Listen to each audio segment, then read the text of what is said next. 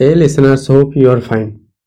आज हम बातें करेंगे कोरोना के सबसे बड़ा नेगेटिव इफ़ेक्ट के बारे में। कोरोना का सबसे बड़ा जो नेगेटिव इफ़ेक्ट दिखाई दिया, वो है भूखमरी। गरीबों के ऊपर सबसे ज़्यादा कोरोना का नेगेटिव इफ़ेक्ट दिखाई दिया। इस कोरोना काल में तकरीबन दो साल होने को है, कोरोना आए हुए। इस दो साल में अमीर और भी अमीर बन गए, लेकिन जो गरीब है, वो और भी गरीब बन गए और वो बेचारा भिखारी बनने के लिए भी मजबूर है। और आज के दिन में अगर भीख कोई मांगेगा तो उसे भीख भी नहीं देता। क्योंकि किसी के पास पैसा है ही नहीं। जो अमीर लोग है, वो तो अमीर बन गए, लेकिन जो डेली वर्कर हो, होता है, जो डेली कमाते हैं डेली खर्च कर देते हैं। ऐसा लोगों के लिए ये बहुत ही खतरनाक पीरियड साबित हुआ। वो लोग डेली 200-300 रुपया कमाते थे और खर्च करते थे। उनका फैमिली अच्छे से चल जाता था। थोड़ा उनका स्टूडेंट उनका जो बच्चा है, बच्चों को पढ़ाई में थोड़ा खर्च कर देता था, बस। ऐसा ही चलता था। लेकिन कोरोना के कारण जो लॉकडाउन हुआ और लॉकडाउन जो चल रहा है, इसी के कारण बहुत सारे लोग, बहुत सारे गरीब लोग बेघर रह गए। किसी के पास घर नहीं है, कोई जंगल में रहने के लिए मजबूर है तो किसी के पास खाना नहीं है, कोई कुछ भी खाने के लिए मजबूर है। कहीं पे कोई मेंढक पकड़ के खा रही है तो कहीं पे कोई चूहा पकड़ कर खा रही है। ऐसा न्यूज़ में मैंने देखा। सबसे ज़्यादा इफ़ेक्ट गरीबों के ऊपर ही पड़ा है। वो लोग कमाते थे, खाते थे, लेकिन अब उसके पास न काम है, न कोई पैसा। और सबसे ज़्यादा उनका जो बच्चा था, जो पढ़ाई करता था, वो भी आप पढ़ाई नहीं करते, स्कूल दबान है और जब स्कूल खुलेगा, सब कुछ ठीक हो जाएगा, तब तक शायद उसका बच्चा स्कूल और दोबारा नहीं जाएगा। क्योंकि उसके पास उतना ज़्यादा पैसा नहीं होगा, और बच्चों को कोई काम पे लगा देगा, चाय की दुकान पे या फिर कोई दुकान पे, ताकि कुछ पैसा आ जाए, उनका फैमिली उस पैसे से अपना गुजारा कर सके। एक तो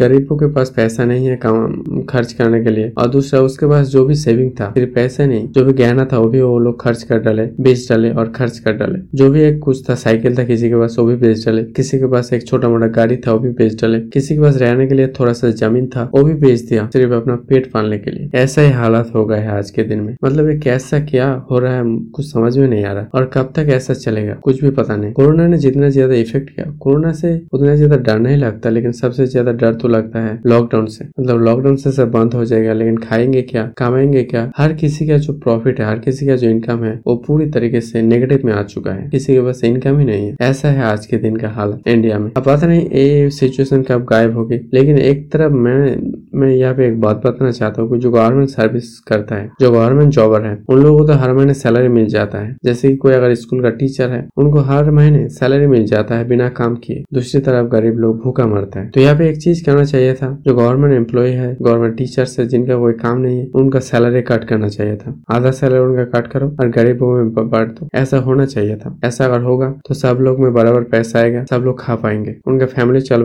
पाएगा और इस मुश्किल टाइम में वो अपना गुजारा कर पाएगा लेकिन ऐसा दिखाई नहीं दे रहा, ऐसा हो नहीं रहा। गरीब लोग और भी गरीब तो हो गए। अब उसका बचना भी नामुमकिन। बहुत से लोग भूख से मर गए। मतलब भूखमरी सबसे बड़ा एक महामारी बन चुका है और आगे भी बनेगा इस देश में। पता नहीं कैसे ठीक होगा, लेकिन कुछ भी करके इसे ठीक करना ज़रूरी है। तो आज के लिए बस इतना ही। कल हम फिर मिलेंगे। तब तक के लिए थैंक यू बाय